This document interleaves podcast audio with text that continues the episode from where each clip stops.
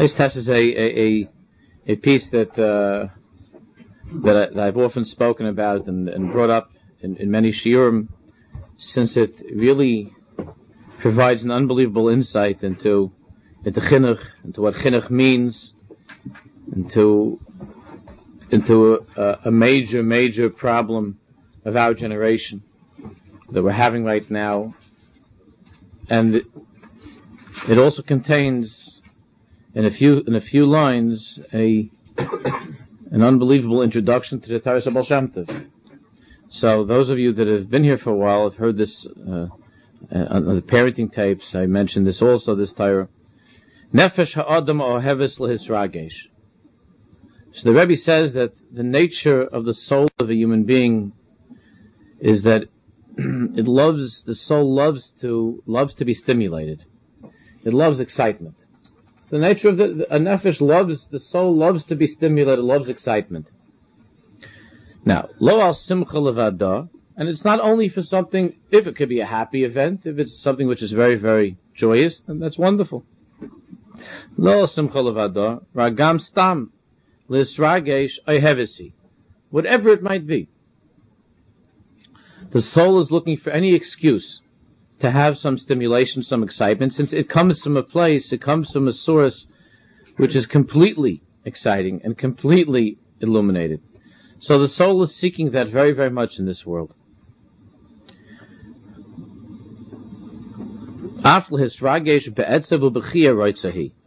And that's why, even if the soul, even if the only stimulation that the person is getting is in something that which is sad or distressing, the person would rather have that.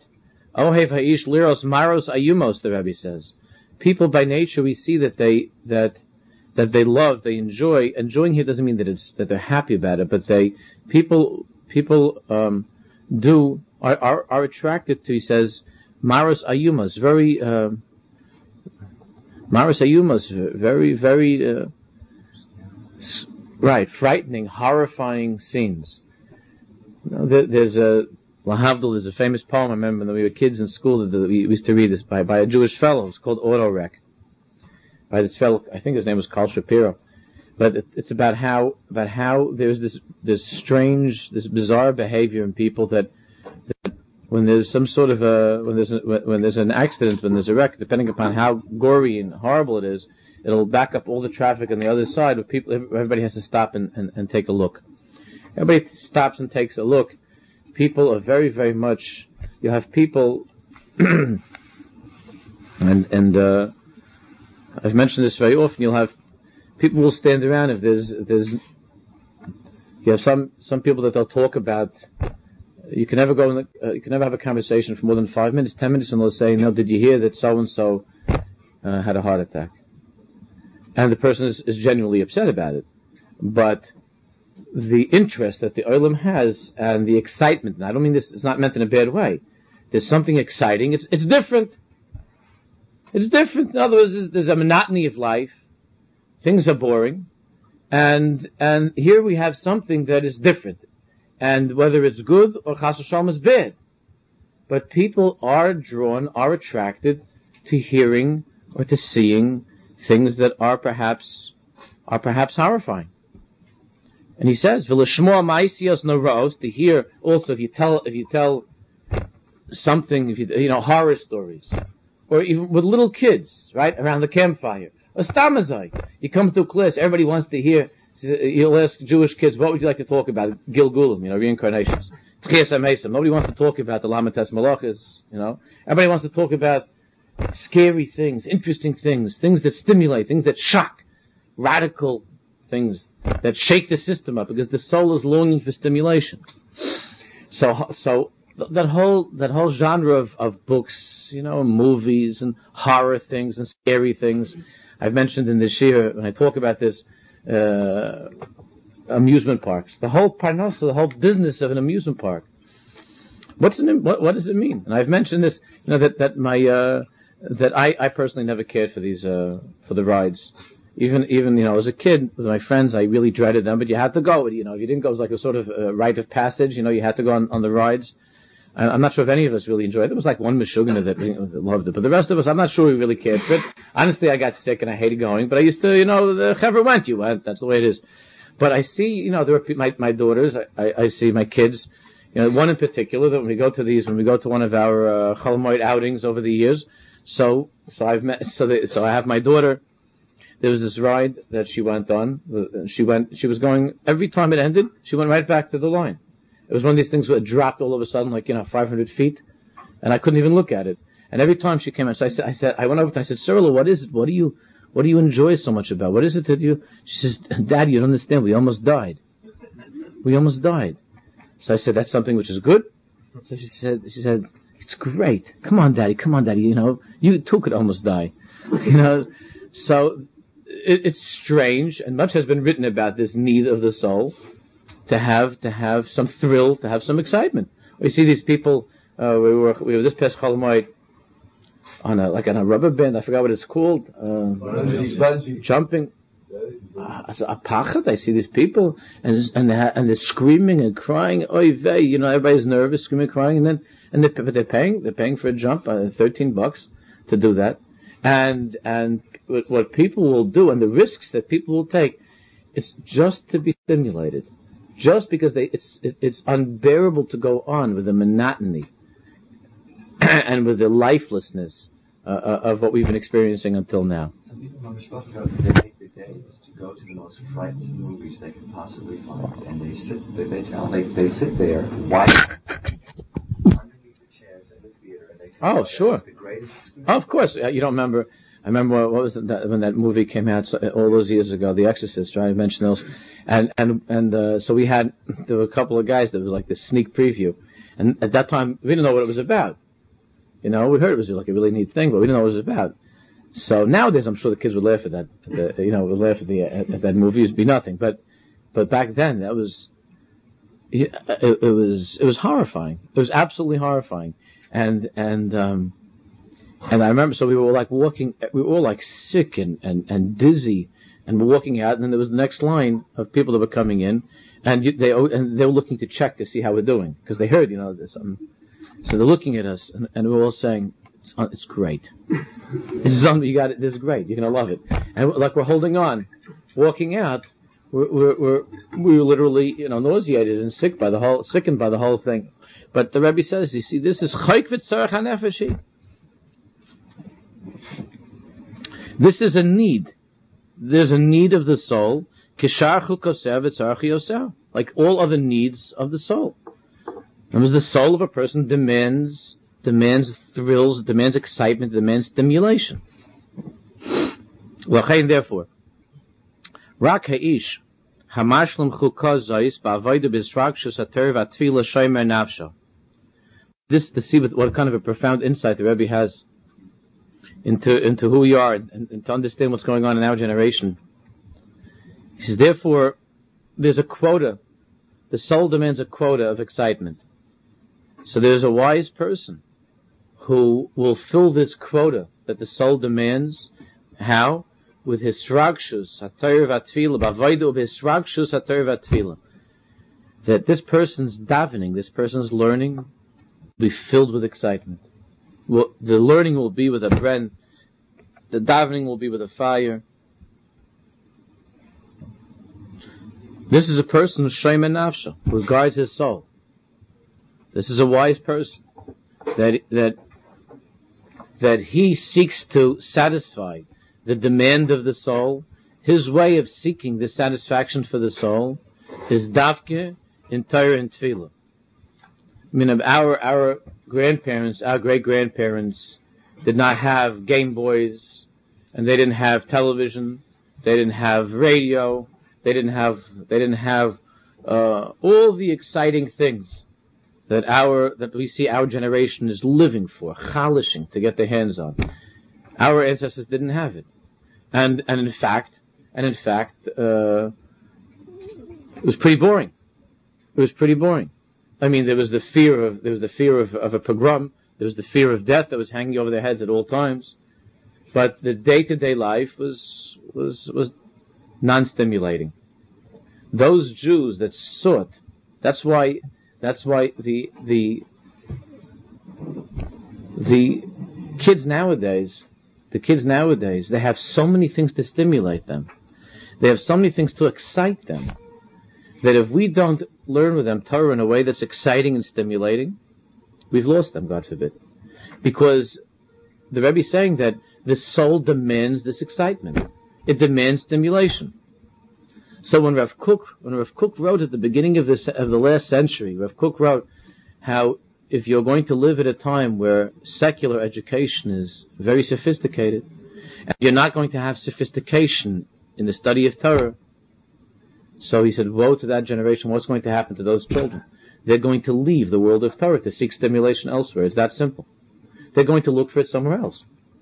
So the idea that you could just say, you could just do the same thing that you've always done, put your hand in the, put your finger in the Gemara, be quiet, look inside, repeat a thousand times, and expect the kids not to be fascinated by the things that are much more stimulating than a Gemara that they feel oftentimes is totally irrelevant. If the Rebbe is a Rebbe who can show how relevant it is, and it could be together with what? With nigunim and rikudim, and with singing and with dancing, and with stories, and with what? And with and with teachings the Svarim HaKadoshim, even to little children that there should be a taste of the beauty and the depth and the excitement of Torah. And even if that Gemara could be, could be shown to be what it truly is, which is unbelievably exciting. And to explain with the halach and to bring up a certain modern shaila and how it affects them and how, if not, look what the Rebbe says, what happens. Masha'en came Misha Avoidus Kodsho below his See, what happens to a Jew whose Avoidus Hashem is without excitement? Right? Without excitement. So you go into a typical shul these days. When it comes to the davening, it's without any instructions at all. What kind of excitement is the davening? If there's anything exciting, it's what, it's what they're talking about during davening. But the davening itself is not exciting. The davening is not exciting. It's not. It's without any instructions. It's without any feeling. It's without any emotion. The davening is absolutely cold. And then they hear, and then it's time for a drosha, and whoever didn't manage to escape and was locked into the prison of the shul and couldn't get to their little to their little uh, kiddush club or wherever else they were running to to take care of the kids or to, or to check to see how the wife is doing and so on. So one of the misfortunate, one of the one of the uh, uh, people who was stuck in shul, and, and, then they hear the rabbi gets up and Nachamal, just like the davening is totally unstimulating, gets up and darshans about something to to spend you know uh, 20 minutes a half hour trying to prove that pasuk Yud Beis and Yud Gimel Ketaka work out together, and that's the whole drasha. And the person goes on like this: Jews, religious Jews, day after day, year after year, with nothing Jewish that's stimulating them. So the greatest thrill they'll have in their life is that they, you know, they could, uh, if there's some interesting article in the Jewish press. Honey, did you see this?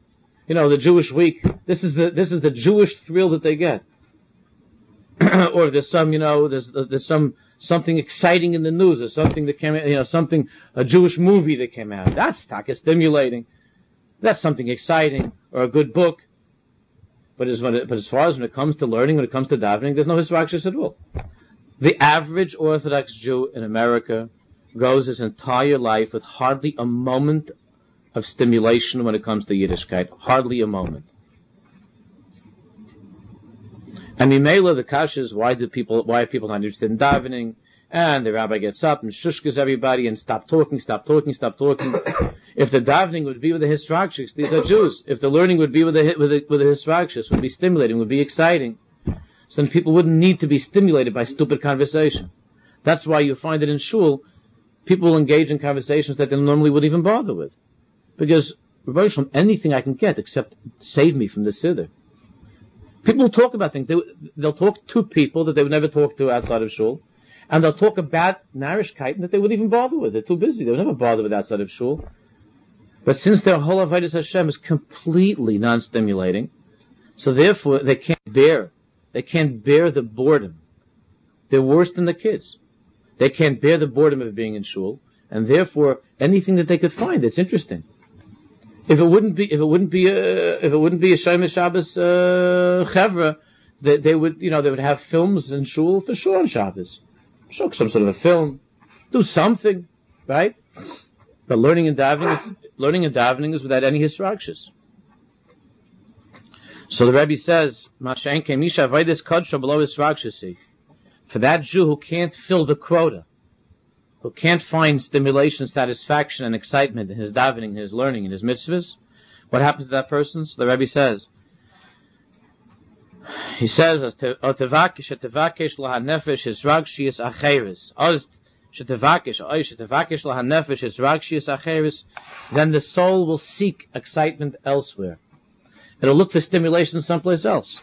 Zoles, cheap stimulation. Zolot, cheap, and even disgusting forms of stimulation. How could you compare? How could this in this kid's mind? How could he compare the way his rebbe talks to the way that the way that the young lady talks uh, in his little chat group on the internet? How could he even compare it? The rebbe's the rebbe loses right away. You know what we're competing with? It's not the same thing that our grandparents were competing with, or when we were being raised. What was the big competition? But you know what? What our nowadays, nowadays, if we want to raise children that are that are good Jews, what do you, do you realize? We do realize what are we competing with? What are the kids? What are the kids being stimulated by? What are they? What are they hearing? What are they, what are they seeing? Things that our grandparents and great grandparents never, ever, ever imagined. So there are a million things to stimulate the kids. And and it's one thing. It's one thing if that child is stimulated by uh, you know by an interesting article, or stimulated by a secular book, science or whatever it might be, history. Kulei you know, you, you you could count yourselves among the fortunate. But nowadays, very often, that's not going to satisfy the kid either. It's not going to satisfy the kid either. so nowadays, every Rebbe has to be an entertainer. Every Rebbe has to be an entertainer, and school has to be a theater. And every parent, every parent has to come up with all kinds of hamsa'ot, all kinds of creative ways of keeping his kids interested. And the, and the, and the, your kid could tell you, let's say Chalmoy, the kid says, "What are we doing?" You say, "I know you're playing stickball." So we used to do, right? I never went anywhere. The truth is, my father worked Chalamoid. My father worked Chalamoid. My mother went in to help my father. Here's a ball. Figure something out. That was basically it. Know, what do you need? You, you, have a couple of guys, a couple of friends. You get, you find a wall someplace. You draw, you draw a, a, a, a square on it, and you throw it. You hit. And we had a lot of fun. I think we had a lot more fun than the kids have nowadays. A lot more fun. And I'm not talking about, you know, I'm not talking about 80 years ago. We had a lot more fun than the kids have nowadays. All the little machines and all the places and expensive places. You go to these, you take them to these, you walk into these uh, arcades, you know. you're, you're, you're, you're attacked by the sounds, by the noise, and the, and, and you, you let, you dish out in five minutes a hundred bucks, and the kids in, the way back in the car have filled with, with tinies. So what did we have? What was the competition? So there wasn't such a hasaga. There wasn't such a hasaga. Like what, you know, and if a kid, uh, let's say Chas Shalom, like Pesach was a long Cholomai, what happens? What happens if every day you didn't find something? So what are we going to do? What are we going to do? The kids, the kids are wondering how. In other words, what they're saying is, how are we going to fill our quota of stimulation today, of Cholomai stimulation, which has got to, it's got to be for the family at least $100, 200 dollars in order for us to be stimulated. How are we going to fill that? and, and, the parents that are schlepping their kids around the world, little pitzalach. I never went past New Jersey growing up. And everybody's, and even then that was like a major outing. And everybody now, where are we going? Where are we going? It's not fair. My, my friend went to California. You, if you want to be a good parent, you better take him to California. It's not happening for me over here in New York. I've already seen everything here, and there's nothing doing over here. So this is the situation we're in. If you're wondering what's happening to the kids, why they're going off, we're losing. We're losing the battle. We're not stimulating. We're not exciting them. Our Yiddishkeit, they come along, they see a father and a mother, that, that, that their Yiddishkeit is dead, is boring, has no meaning, no excitement. Doesn't mean anything. Doesn't mean anything. So they, so they, so they, the children are not stupid. They're making a choice. Everybody wants to be excited. Everybody wants to have stimulation. Everybody wants to have a thrill. So they, they quickly size up. The kids very quickly size up that if I'm going to be like my parents or grandparents, I'm going to be bored the rest of my life. There's nothing. There's no, there's no fun over here. There's nothing exciting about it. Davening is this. They don't see any hisragshus. They don't see anybody being moved or inspired. They don't see anything happening. It's not like they're growing up, going Friday night, you know, to a tish and by a rebbe and, and feeling something. You don't see anything. Garnish. they see that every time they see that every time the rabbi gets up there, then they're like, then they're like uh, 300 people rolling their eyes. Oh no, here we go. So what do the kids think? They think they they're brought up from the earliest age knowing that this is not it. This is not it. But when, but when, but when it's a, a, a World Series or a Super Bowl or something else, then they see, never, never see their father rolling their eyes when it comes to something stupid. Anything stupid in the world, they see the father's all excited. So the kids are learning, that's all. They learn that this is what, and if you're lucky, they'll grow up to be nominally Orthodox Jews that will go to an Orthodox congregation and and spend their whole mm-hmm. lives talking about stupid things in shul the way like the way, the way that many other people do. They'll be orthodox if you're lucky, because they might not be. They're embarrassed to break away, you know. But what is it they what is it that they find in orthodoxy? What is it really that what do they get out of it? What mostly if there was a way out, like it says next week in the parasha Chazal, they would be like children running away from school. The way the kids leave school after the last day, and they run to camp to have a good time. If if the kids in this generation had a choice to run away from Yiddishkeit, if it wasn't, if it wouldn't hurt and shock the people that they love, many many more would be leaving than the than the ones that are. and and then all, all the people, these nice people, are making all these seminars and all these discussions about what to do, and we're going to bring in, we're going to fly in experts from, you know, some expert from from Australia to tell us why the kid is, you know, anything but the possibility that your Yiddishkeit should be something which excites your own children, because of course that's too demanding. That's much too demanding. So people will blame the rabbis, they'll blame the yeshivas, they'll blame the school. Everybody's blaming, pointing fingers. What's happening to the kids? What's going on? And the point is not to close down. What are we going to do? Close down America? What are we going to shut down America? The things are out there. So then everybody comes out. No internet. We're going to shut down. The, you can't have internet. We're going to. Cl-. Listen. What are you going to do? It's a big problem with the internet. What are you going to do? It's everywhere. I'm not saying whether yes or no. You know, the, the same place that was screaming and writing letters that you have to shut down the internet. Uh, on the bottom of their stationery, it says, you know, uh, contact us, and they give their website. The, on their own stationery, they have their website. The same places that are screaming that the kids can't be exposed to the internet, they themselves are on the internet. So what are you going to do? The terrorist says, you know what? We have to shut down the internet. Or we're going to have to get, we're going to have to find all these nets and webs and, oh, web, no, web's the thing itself. And guards and protective things and, and a chanami, you know, people are at a loss of what to do. Why? Because the kids, the kids are chalishing for something. So what are we going to do? We're going to try somehow to close them, to shut, to shut these things down so the kids won't be exposed to them. It's a losing proposition. Lamaisi, you know, listen, you do what you can, but it's a losing proposition. The only way to win, as Rav Kook was saying, make Yiddishkeit more stimulating. I mean, it is the best thing to do that, but it's not, not you're not going to have to find happen. To shut things down? The best thing to do is to, Listen, listen, uh, David. We're trying, but you're not going to be. You can't do it. It's it's too much. It's all over the place. Of course. So I'm not saying we shouldn't do the. We should do whatever we can. Avada, we have to try to insulate and isolate and protect. hundred percent. I'm all for it. That's what we have to do. I don't give a thousand speeches about television. I don't talk about these things all the time. We have to, we, we try, but the bottom line is that if a kid is growing up in a world of Yiddishkeit that is completely lifeless, it's just a matter of time. Because, listen, once the kid is 15, 16, 17, what are you going to do? You're going to hold him on a rope? You're going to, you're going to, where are you going? What are you reading? Where, a kid has to go to the library to do a report. They don't have internet in the library. My kids in school tell me that they, you can look at any tomb in the library. Or, or, a kid wants to go see books. He wants to go to some place to see a movie. They're not going to go. They're going to go. If they want, they're going to go. And if you talk to people in education about this, and they're going on the same old mahalach, and you say, you know what? I've said this. Why don't you learn with them a little bit of Sfas Emes on the Erev Shabbos? Get them cooking a little bit. It's not our mesorah. We don't have a mesorah. That's not our tradition. We don't do that. So it's okay. It doesn't have. So learn with them the the Biur HaGra, the gra on Mishlei.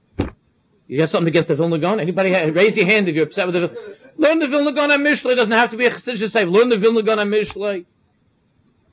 uh, they won't understand. Anachda you don't understand it. You never learned it. You don't feel it. And Mimela, the children don't get it.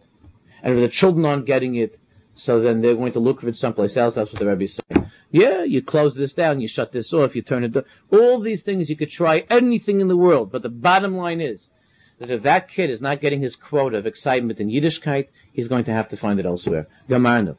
He's going to find it someplace else. And that's what's happening. And the parents don't know half the stuff that's going on behind their backs. The problem is no different today than when the Rebbe wrote about it. In, it's not true. The problem is different. It's just qual- qualitatively different or quantitatively different. Absolutely not. Quantitatively, it's, it's minakotze lakotze. Why did they all run away to the reformers? Okay. It was the same type of stimulation. It was something new. In Akanami. In Akanami. The mas- therefore, you're, uh, uh, uh Rabbi Yankel's bringing a very good, very important point. Look what happened in Europe, Taka. Because it wasn't all Kaddish for Torah. We know that in Europe. In every family, there was somebody going off to the to the Bundists, to the Socialists, to the Zionists. Right in those days, there was something. In, in, they, were, they were losing a lot. They were losing a lot of the chaver, right? so what was happening? So Vayipach nishmas chaim. Now, you know, uh, I, am definitely prejudiced because uh, I'm, I'm, a chassid. I try to be. How did it happen when the Baal Shem Tov HaKadosh came? When the Baal Shem HaKadosh came, and the Talmud Baal Shem Tov, what happened? That within the course, within the course of 30 years, two thirds of the, of the Jews of Europe went after the Talmud Baal Shem Tov because he was something new, he was something stimulating. That's but it. The next generation started falling. Then it happened again. But listen, but to a lesser degree, to a lesser degree, it's kiyadua, kiyadua. If you, if you, now, if you go to all, if you, if you see with the, in the yeshivas, if you see who are the, who are the Jews that are still Orthodox, I'm not saying this stam, I'm careful about saying this. A large percentage of these are coming from Hasidic Yidden originally. Originally, of the Ashkenazim I'm saying, come from Hasidic Yidden. And even the Litvisher themselves, even the Litvisher themselves were moided. They admitted that when it came to the Haskalah, that the Chassidim, when the, when the Tzemach Tzedek came to Vilna, the Tzemach Tzedek came to Vilna, the city of Vilna, were they mamish, and was, the Tzemach Tzedek was the Baltani's grandson. Remember, the Baltani was the one who was thrown into jail, right? He, the, this is the main enemy uh, of the Misnagdim, the Tzemach Tzedek. So the Tzemach Tzedek, when the Tzemach Tzedek came to Vilna, he received a hero's welcome. There would have been a mayor that would have given him the key to the city. And all the Gedolim, all the Gedolei Vilna, the Gaone Vilna, were mevatel themselves to him like children in Cheder to, to, to, to, their Rebbe. They mevatel themselves to the Tzemach Tzedek. How could that be? It was a, was a short time later. It's a couple of years later after the whole Mulchama. What happened? One of the Terutzim is is that by that time the Haskalah had the Enlightenment, the Reform, had made such unbelievable inroads, especially into Russian Lithuania, which was the seat of the cold intellect, right? They had made such inroads into that world that by that time in Vilna, that Tzemach Tzedek was the hero. Aside from the fact that in his learning, uh, everything else, that they were absolutely overwhelmed by his greatness. But he was the hero. He was the hero. The Aruch HaShulchan would have become a chassid of his, and the Aruch HaShulchan went to Mamash like a chassid to a Rebbe. The Aruch HaShulchan, the Vardik Rav. Why? Because the Tzemach Tzedek was the hero. Because he was what? He was fighting a war against the Enlightenment. And the war that he fought against the Enlightenment, against reformers, not only with letters and with speeches. It was, you know how? With screaming and yelling, a Yiddishkeit, bringing, trying to bring back that way of the Baal Shem Tov, that you're absolutely right. After, two, after a couple of generations, it started to die. And that, that fire of the Baal Shem Tov, because the Baal Shem Tov came to stimulate, to excite. That's exactly what that the Baal Shem Tov came to wake the Jews up. To wake Yidden up. He didn't come to say something that was never said. But he came to wake Jews up. And it wasn't only to wake somebody up who's able to hear a fancy thing, to hear a Shagasai or a He came to wake up even the simple Jews, the multitudes, the simple Yidden. The Baal Shem Tov HaKadosh came to wake them up. How do you wake up a Jew? With a Maisim, with a Rikud, with a story, with Chassidus, with a Vaida. You wake up a Jew. But then afterwards it starts to get again. Because anything, when, that's the way it is in the world. The revolution is always exciting. The problem is what happens after the revolution. Right? Everybody, any, any, any idiot takes part in the revolution. Because it's like, you know, the riffraff will, will join in because it's a lot of fun. Because people always like to have some cause that they get angry about and scream and carry banners and fight and yell. What would happen if there'd be no, if there'd be no causes in the world? People would kill each other. Because they're seeking stimulation. They want to fight. They're looking for something. So Baruch Hashem, there are all these different causes in the world. So you get some, you get some person that he's like, you know, he's worried about what's happening in Puerto Rico. This is the whole chiyas, you know, what happens in Puerto Rico. Or what happens in this place. And, you know, the screaming and yelling, you know, that there's, that the, the, there's somebody that's, that's, uh, you know, what's happening, what's going to be in Taiwan. So you have somebody, some kid in college that his whole chiyas is what's going to happen in Taiwan. The second you take him to Taiwan, he's get me out of here, you know? But his whole chiyas is he's going to help and he's going to do this. People are looking for something. So the next generation, after the, after the beginning, the fire of the revolution of Chassidus, 100% right. That's what happened. And it started, and that's, it started, that fire started to quiet down, and that's why. That's what the Kotzker came was screaming about. That's what was the Kotzker screaming about. What We're learning now Chassidus, the Yiddah Kodesh, Shischa. What were they screaming about? In our times, when I say in our times, in this, this well, it's not this century anymore, but in our century, right? In the 20th century, Reb Arla, in Yerushalayim. Reb Arla, a Yid, his father wasn't a Rebbe, his grandfather wasn't a Rebbe, right? Reb Arla Roth. You heard of him? Reb Arla Hasidim. Reb Arla came. Reb Arla came to Yerushalayim. He was in Hungary. He, came, he started this in Hungary. And he said, must speak. This is not the Chassidus that Shem was talking about anymore. And in Hungary already. In Hungary. he began to gather around him. He began to gather around him Chassidim that weren't looking just for someone who what, who has the right yichus. It's not just a question of your family, but what, but are you talking the language of the Baal Shem Tov? And Rabbi was. and Rabbi was. And you know the the the, the Breslov Chassidim. So sure, even the other Hasidim say, "What's the matter with those guys?" because it's because you know what? It's real Chassidus. Why is it that why is it that the Misnagdim even now Misnagdim don't mind so much the uh, Chassidim? Right now, there's uh, what is this Machlekes is gespielt. It's not much of a Machlekes anymore. So the Misnagdim they don't care as long as the Chassidim are like them. But what makes them nervous about Chabad and Breslov is that those are real Hasidim. That gets them scared. Now, when I say about Chabad and Breslov, I'm not talking about any of the fringe groups. Don't get me wrong. I'm not talking about anything political because that's not my my lotion. But I'm talking about well, I'm talking about that when when you have chassidim, that they're not they're not embarrassed. They're not embarrassed to say that the, that the tachlis of everything is the Torah of Hashem and chassidus for three hours a day, and with the rikudim and the dancing and the screaming and the yelling and fabrengening and all. So th- those chassidim, the misnagdim get nervous about because that's already that's already the real thing. You understand? They don't mind the chassid that, that is in yeshiva and just learns the way that they do, except the guy goes in long pace. How, how long can you, how, how, how upset can you get about how a guy looks? I mean, he can bother you for a week. How long can you get upset about a guy's clothing? After a while, it doesn't bother you anymore. So he has, he has long clothing. He, you know, he, he wears knickers. He's got long side locks. I mean, how long can you get upset about that? That's not, the Misnagdim don't have problems with those chassidim. Doesn't bother them at all. because they're just like us. Just like us, except Except, you know, so I fall asleep over, I fall asleep over this sefer. He falls asleep over Noam Elimelech after eats Friday night. That doesn't worry any, that doesn't worry a misnagid. What worries a misnagid is when there's, is when there's a chassid from the old style of chassidim. From the old style, chassid, that gets them nervous. That's different. That's different. This is a very beginning. So you're 100% right. But there was a difference, for example. The difference is what was there, what was out there. And you're right. Many of the young people, and that's what Rav Kook was talking about. In Rav Kook's generation, what happened to the Volozhny Yeshiva? In Volozhin, you had a collection of some of the most brilliant Jewish minds in the world. In Volozhin. How they all ended up in Volozhin is a pella. But they ended up in Volozhin. So the same yeshiva that produced the Nitziv, that, that, that was run by the Nitziv, that produced Rav Kook, produced Chanach and Bialik. Bialik wasn't a genius. Bialik was a genius. His heart was, he was looking for poetry. Rav Kook was looking for poetry. Right? And look what Rav Kook found, look what Bialik found. In the end, they became friends again, right? In the end, Rav Kook was mashpi on him and spoke to him, and, and, they came back together in Yerushalayim. But they were both, they were both by the Nitziv. Look what happened in Slobodka. In Slobodka. So there you had the Alter from Slobodka, Groiser Mensha the Alter from Slobodka, Tzaddik, a Kodesh, right? He understood, he understood, he had a collection of geniuses. Do you know who he had in Slobodka? The people he was dealing with in Slobodka, the minds that he had there? Rav Aaron Kotler, Rav Yaakov Kamenetsky, Rav Ruderman, Rav Hutner, geniuses, Shabbat geniuses, they all collected there. And, and if not for the Alter, he knew that Rav Aaron Kotler, he knew, and they, and they said over afterwards, that if not for the Alter from Slobodka, these would have been leaders of communists, of socialists, of who knows what. And that's what happened to some of them from Slobodka. That didn't stay connected to the Alter. That whatever went off. Geniuses. People that were looking for something. Bialik wasn't searching for something. He was looking for something. These were people that were searching, they were looking. So if Kook found that, he found it in the in the learning. He found not everybody found it in the learning, but he found it in the learning, and he found it in his avoid in Kabbalah, whatever Rav Kook was.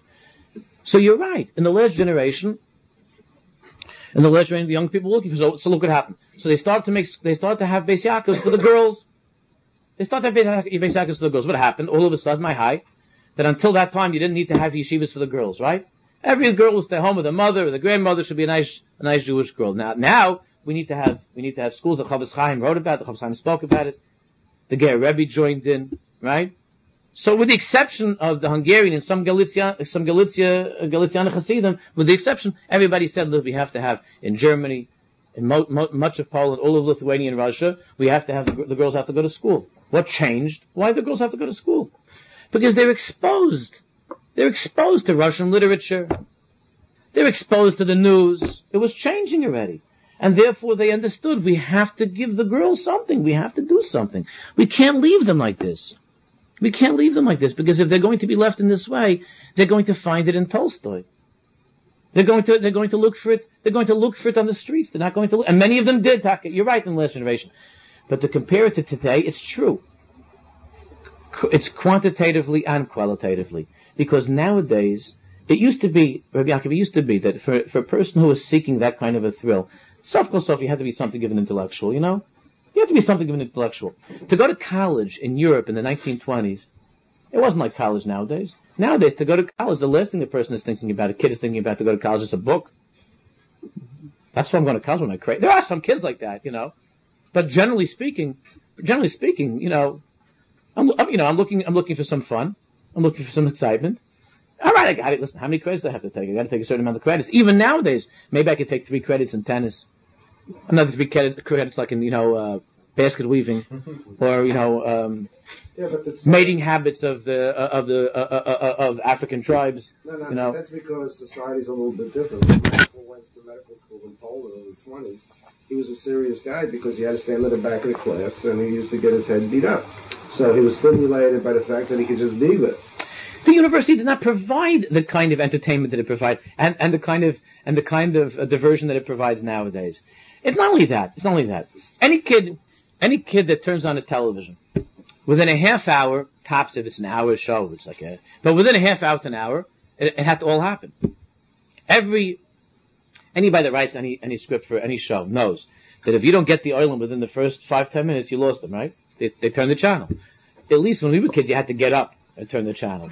The kid doesn't have to do that. You just, and not only that, but now that, it used to be that there was only two, five, seven, nine, two, five, seven, nine, eleven, now you have, I don't know, hundreds of stations. So, I was for radio. You could watch two shows at one time. You could put the show in slow motion now. I'm serious. yeah, no. You could put- But radio, But you could- radio was- radio was just as radical an invention. Okay, so everybody's glued to Orson Welles.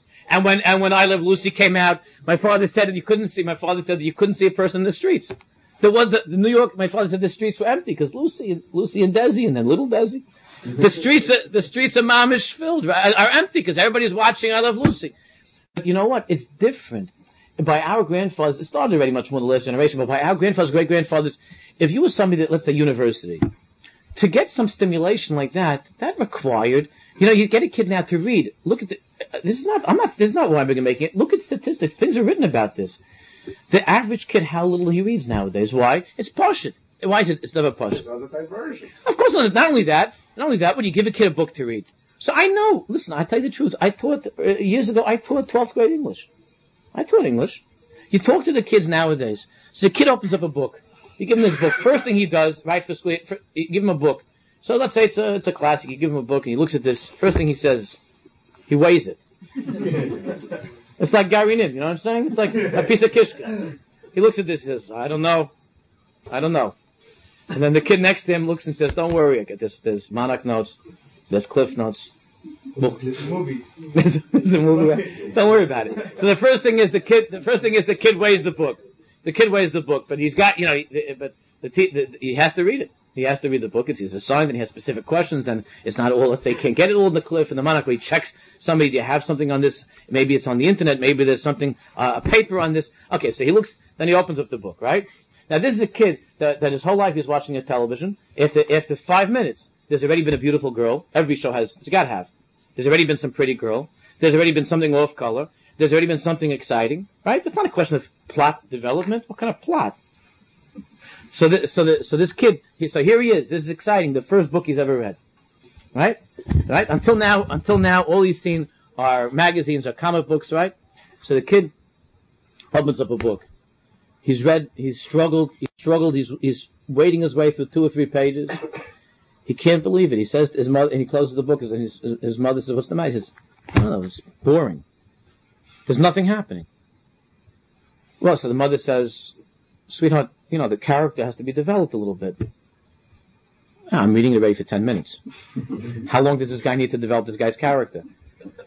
What kind of character development? Let's go. Let's get a move on it, right? This is what's happening. So the kids are not reading. There are those that are stimulated by, and then what are they looking for in the reading nabuch, right? But but if we had a choice when we were kids between a comic book and a book, does this go? It's a, it's a choice. But so listen, these are the choices. So whether it's Spider-Man or it's War and Peace, okay. But look at the but the kids nowadays, the kind, the way that their eyes are, the kind of stimulation they're being subjected to, the kind of stimulation it attacks them. It's so visual. Our grandparents didn't have that. It took a little bit. It took it took some meloche. It wasn't like now. No, no. What the Rebbe is saying is universally true throughout the generation. Right. It's true because he wrote it then also. Right, Yeah. but the point is, when the Yiddish theater came to your little village in Poland, everybody ran. Mm-hmm. When the circus came to town, everybody ran. Hundred percent. kids are doing crack, and then they used to do vodka. Right. So that the, so you're listen. You're hundred percent right. Therefore, it, therefore the It's Rebbe. that- It's not that we're any worse today. Therefore, the Rebbe, the Rebbe, no, but all I'm saying is that the chances of, the chances, don't things like that. The circus came once a year, or once every five years. So The circus comes into your room every five minutes now. You're right. The Rebbe, the Rebbe was talking about a universal problem. I'm not arguing with that. The people who were matzliach the kids are the people who were devoted then and the people who were devoted now. If you But think the- about raising your kid the way you think about running a business, then you're going to be matzliach. If your kid is just uh, uh, an albatross around your neck that you have to work for and you don't talk to the kid and you don't do anything, you're not going to be matzliach. Okay. The greatest adventure my kid ever had, which kept him on the road, is when I used to take him to from bringing him a. Right, right. So, so you know, so the the, the, the difference is you're you're 100 percent right in what you're saying. The the the, the chiluk is that 50 years ago, 60 years ago, with a, with a much less of a of a spiritual emotional input, a kid was able to stay in the fold. Was With a less. less of degree of sophistication in the um, the club. Okay, that's what that's So what we we're talking about. raised the bar, but But what I'm, but you're 100 percent right. But uh, for a parent to be passive these days and to only put in that minimal effort is not going to keep the kid because it's competing with it's competing with the kind of stuff and the amount of stuff that our grandparents and grandparents didn't have to compete with. They had the circus, they had this, they had that. But what? But it was it was again it was not so available. And also remember that for for, for those for those Jews. There was something. There was something taboo about going doing certain things and going to certain places, which a lot of these things have fallen nowadays. They've fallen. So people can go to these things. Even religious, a, a, person who calls himself Shomer Shabbos can go and, and, and he can he can uh, participate in certain things that our grandparents or grandparents maybe they would have wanted to, they didn't dare. They didn't dare because it wasn't accepted. It wasn't it wasn't it wasn't accepted. It was taboo. So you're right. The Rebbe the Rebbe was writing about this whenever this was in the twenties. Of course, it was a universal, universal problem. That's why the Rebbe said that the that the that the soul must have its quota then and has it now. The difference is that I believe that the bar has been raised. We have to provide much much more these days because there's much more that's out there that, to pull our kids away. So therefore, we can't be any more that kind of a parent that you know just you know uh, every every couple of months a good word, you know, or like a, you know uh, a couple of words. There has to be, and therefore what they're talking about with the parenting and all of that, they're right. Something we have to do. We have to do more. We have to do more because it's not going to work. It's not going. to What was in the past is simply not going to work because the kids got by in a minimal amount because there was a minimal amount of stimulation outside of the home and outside the yeshiva, right? There was a minimal amount. There was a much smaller amount of stimulation.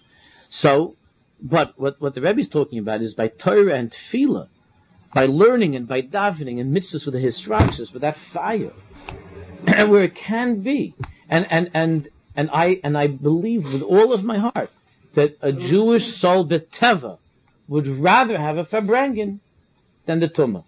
I believe it. I believe it. But if the kids are growing up the whole time hearing, ah, this is crazy, this is silly, what do you mean?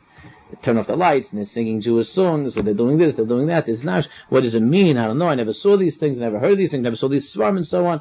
So you're wondering why is it that the kid listens to the music that he listens to? The music nowadays, the purpose of the music is to shock. Right? They're shocking the kids. The music is to shock. It's not, it's not to soothe, it's to shock. So, so what happens? The kids are listening to this shocking music, and then, and then they come to yeshiva and they don't hear anything shocking in the Torah that they're getting. And it's crazy, but we have to keep up. I know it's crazy, but we have to we, keep we up. keep up the music too.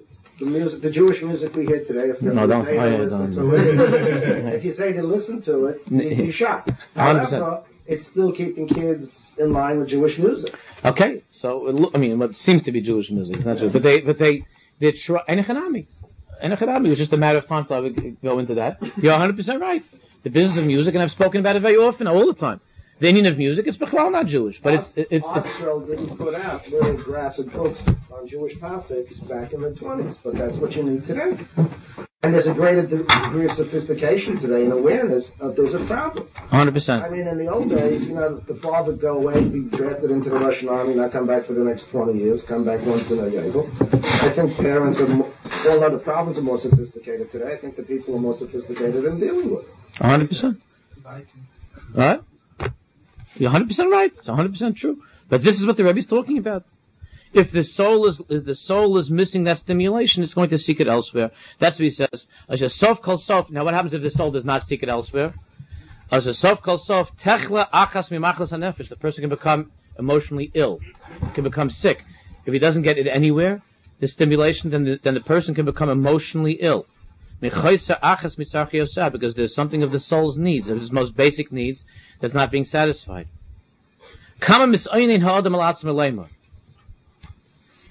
People are always complaining, the Rebbe says. People are always complaining. What are they complaining about? People are always complaining. You know, I, just put in the other day. It'll, it'll make it through this shit. Sorry. People are always complaining. Where's my free choice? Where's my free choice? Where's my free choice?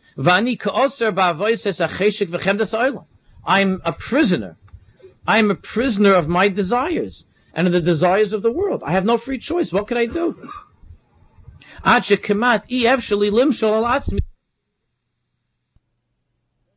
What? What, what is good? And what's disgusting? I, I, I just don't have a Bechira anymore. But the Rebbe says, done, no, you should know. Shalakol Bechira, Hamaschelis, Rak Baharoitza, Veloy Buzuloso, Muchrach mikoidim liyas haboicher la'atzmo. The Rebbe says an, amazing thing. He says, in order for a person to have free choice, in order for there to be bechira, there has to kaidim called be a human being that's making the choice. There has to be a boicher. If there's no boicher, there's no bechira. What does that mean? He says, "Shalakol bechira hamascheles rak b'haroitz v'lo bezuloso muchrach mikoidim liyas haboicher la'atzmo." He has to, he has to be a boicher. He has to be himself who wants, who chooses. ish prati You remember last week we were talking about uh, being swept downstream by the river, river of public opinion. So the Rebbe says, how could you be a boicher? How could you be a fighter? How could you be a warrior if you're not you? It's not you. So he says, ish prati nivdal You have to be somebody that's distinct, that's separate, that has his own existence so that he can make his own choices then he can want what he wants, and he can make a choice. But he says, ha'ish. But if this person doesn't exist, haprati, indi- individuated, individualized, knowing who I am and what I am and what I want and what I need, if he does not have his own separate existence, moved atzmai, Rak min levad, if all he is, is the member of a species, that's all he is. He's a human being, or he's a, an Orthodox Jew. That's the species he's. But he, there's no separate, individuated human being. Then he says, L'shayach b'chir etzla. So it's not shaykh that there should be free choice. It's l'shayach b'chir etzla. How could he choose? He doesn't have his own individuated and separate and unique need or choice. Kimi yivchar. Because who's going to choose?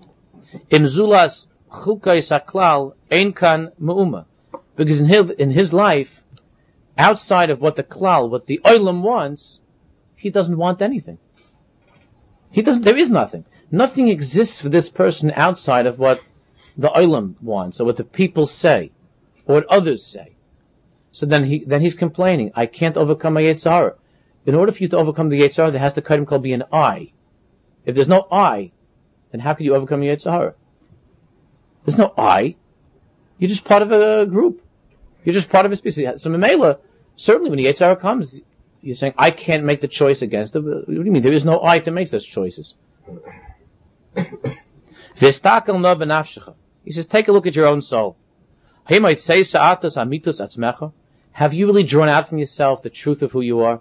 Have you really tried to come to understand the truth of who you are? Are you a separate, unique, individuated person to yourself? Are you just a member of the species? Are you just another one? Minha. Just part of, you know, the humans, you're just a human being. Just like in the field, there'll, there'll be thousands, hundreds of thousands of blades of grass. And behemoths, so there's, there's a, there's a monkey, there's another monkey, there's a dog, there's another dog, but there's, there's no separate, unique, when it comes to a dog, the dog doesn't have an eye. There's no sense of self to be boicher to make a choice, but the dog will stop and say, I'm tired of running after cars this way. Or I'm tired of, I'm tired of, you know, uh, of bringing my master his slippers. I have to choose something different. I have to I have to go off to the big city and find a different life for myself. There's no I. A dog is only a member of the. that's it. He has his chevra, he has his piece, and he behaves according to what the whole chevra does. So the Rebbe says, you're having you're having problems with your Yetzer Hara, no? You feel that you can't. You feel that you don't have bechira. You don't have free choice. My parents make me do this. My friends do this. Everybody, and I can't. What am I going to do? Societies, the newspapers, the magazines, the television. I, I, I can't. I can't. I can't. How could you say I can't? You don't. You never met the I. You never met I. So how could you say that? You know that that, that famous the Kotzker and the Kotzker said, if I am I and you are you, then I am I and you are you. But if I am not I and you're not you, but if I am you and you are I, then I'm not I and you're not you. Right? Again, right? if, if if I am I and you are you, then I am I and you are you. But if I am you and you are I, then I'm not I and you're not you. Right? That's what said. So when that when that when I, I, mentioned before in shul when that when that young man when that young man came to Kotzk and the Kotzker said, "What do you want over here? What do you look? What do you want?" So, so he says, "I'm." Uh, so he says, "I'm, I'm looking for Hashem." So Kotzker started screaming. He says, "He says, get out of here! What do you mean? There's no God doesn't exist in Warsaw? You came to bother me? I have enough problems over here with you. I don't need you." so I didn't know what to say. So then he said, Rabbi, the truth is I'm here to look for myself. So Nakoska smiled and said, Oh, Abazoi, if you're looking for yourself, then you could stay here. Those are the people I'm working with. Don't tell me you're here looking for God. God's also over there. If you're looking for yourself, and of course the was saying that the self of the self is God. Of course that's God. But don't tell me you're looking for God. A, that's a game. Well, people looking for God. if you're looking for yourself, and that's not selfish. That's the, that's the most altruistic thing a person can do. But you can't overcome anything from the outside if you only exist on the outside. You're part of the outside. How could you overcome the outside? Your existence is also outside. You can only, you can only overcome the outside if you're inside. If you have an inside world, then you can contend with the outside world. But if you're just another member of the outside world, then how are you supposed to contend with that world? You're part of it. You're part of it. So that's what the Rebbe is saying. Histakel no benafshecha. You might say, says, Ata is amitus atzmecha. Him ish prati atal atzmecha. Are you, are you, are you just, are you uh, your own separate person? Or are you chelik min amin min Ketzamach like a plant, like an animal. Shebechol yishus amar chelik amin An animal is just part of a species. Rak ma yesh bekulim, yesh bechol echad. Every single behemoth is the same as every other behemoth. It's the same as the min, as the species. B'shvil zeh, gam nitiyoisam. And here, by the way, Rabbi Yisrael, here is where Darwinism, where evolution was machriv, was part of the churban of modern society. It was part of the churban, not the whole reason, but it was part of the churban, because it created with it created within man this feeling, this odd feeling that that I, am just part of a, of a species that has, and there's some scientific biological force that's controlling my life. Communism, well, I'm not a separate human being. There's what? There are economic forces that are controlling my life. That's what communism is all about. There are economic forces that are controlling my life, and therefore, as a yochid, as an individual, I don't have an individual life. So what, what, what Darwinism accomplished in one, on one level, so communism came to offer, communism came on another level. Communism said, basically, is that you're not a Bechira. You're not a Bechira. Why? Because there are economic forces that are playing into your life that are beyond your control. And therefore, look what, look what happened in communism. Communism took away the individual. Communism took away the individual. It stripped the individual of the I. You have to, you have to just, it's the state. It's the state, right? It says, you know, 1984. It's the state. Or every single, every single person in China has to wear the same outfit and drive, and, and ride the same bicycle. Every single one. There's no I. So what, so that, that's what, that's what communism took away. It took away the individual separate self. Darwinism, evolution said that you are part of, there's a certain biological scientific process that's taking place. You're just, you're just, you just might as well go along with that, with that wave, with that, because you can't stand up against it. It's gonna happen eventually.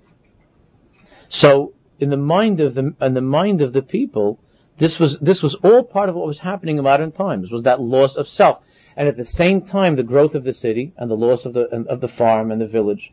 At least in the farm and the village, you know, you had a mitzias. A guy lived he lived in this village for, with his family for 500 years. He had a mitzias. He was a somebody. What happened when this somebody ended up in the big city? He was a nobody. And he learned very quickly that the only way for him to survive in the city was by being like everybody else. So he lost. This, this was what's happening. This is what was happening, you know, the 19th and 20th century. This is what was going on. So there wasn't any more an I. So who's going to be a Baal Bechira? Who's going to be Boicher? There's nobody to make a Boicher. There's nobody to make a Bechira.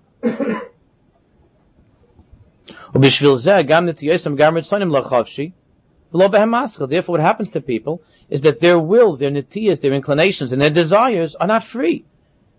They're not free to choose what they want. They, they must choose what other people are choosing, what the species is choosing. So the same way that the species must choose a certain place where they go to eat, or they must choose a certain way of reproducing, so too they have to choose a certain kind of a certain kind of a lifestyle. That's just part of the species. It's just sophisticated, much more sophisticated than the than, than the animal that goes off to the to the uh, to the pond with all the other animals. So we have it's much more sophisticated, but it's basically the same. It's the same idea. There's no there's no ani that's rebelling against against this, uh, that whole that whole uh, river of public opinion. There's no I. So they have no free choice. It's true. People growing up nowadays without a sense of free choice. The modern world in particular took away from the person that feeling of choice. It, it, it weakened the individual sense of, of Bechira. Not because a human being doesn't have the strength. Everybody has the strength to, to overcome all of these things.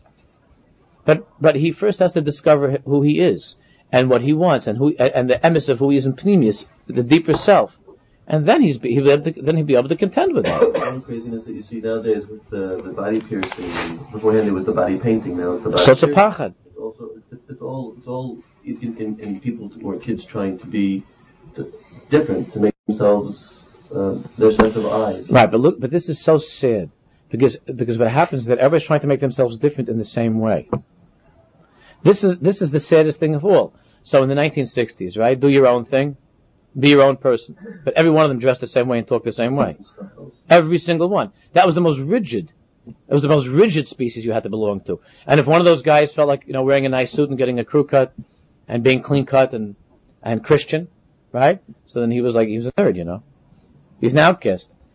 So he doesn't understand. He said, this guy says, hey, fellas, my own thing is to wear a suit and to have a, a, nice haircut and to be respectful to my parents. That's my thing. And I like to listen to classical music. That's my thing. So then those people who were supposedly were, were fighting against the establishment because they felt that what we have to be our own people, do your own thing. But you know what they were saying? As long as your own thing is the same as ours, you're part of the chevra. So all these people, they get, the second comes out with the body piercing the air, the whole island. And all they're saying is, man, I'm seeking to be myself. And how come yesterday this wasn't part of yourself? And all of a sudden it became yourself because your, because your, your, your friend next door, uh, he decided that he's going to do that. So this is, you see, this is what's happened. This is the greatest tragedy of all. There was something very holy, you know, what was happening in the 60s. I believe that it was a very hush of a thing. There was an unbelievable kedusha to that movement. Ben Mitzad, the women that they were seeking, that they were seeking that, that recognition, and Ben Mitzad, the kids. The kids that were fighting against the establishment, there was something very holy in that. But then, it was like Animal Farm all over again. So now the kids became the Balabatim. And all, and all those, and all those old, those old revolutionaries and hippies, so now, now they're, now they're also, you know, wearing their three-piece suits. Well, that's not three-piece. I don't know what they're wearing nowadays. But now, they're also wearing their, their you know, whatever, their capotas and they go to work and they do their thing like anybody else. but there was something very precious. When I think back on those days, I, I, I, I feel chaval that there, it was, there was something very special to that time. You know, the, the protests and the and the yelling and the screaming and the, there was something to it. Why? Because people, sof sof, they wanted to have bechira. It was like I feel it was like that last gasp. You know, it was a geisis like before the world died. Because after that, like already by the 70s, 80s, 90s, it's already shown, it's already, alles gestorben, right? It's already finished. But there was that last kick in the 60s that was screaming out. And, and, and if someone understood what the kids were looking for, someone understood what the, if you understood what the kids were looking for, so they were able to respond to that. And now, so now it's the self, I'm the selfish to be part of this, but the kids were looking for that.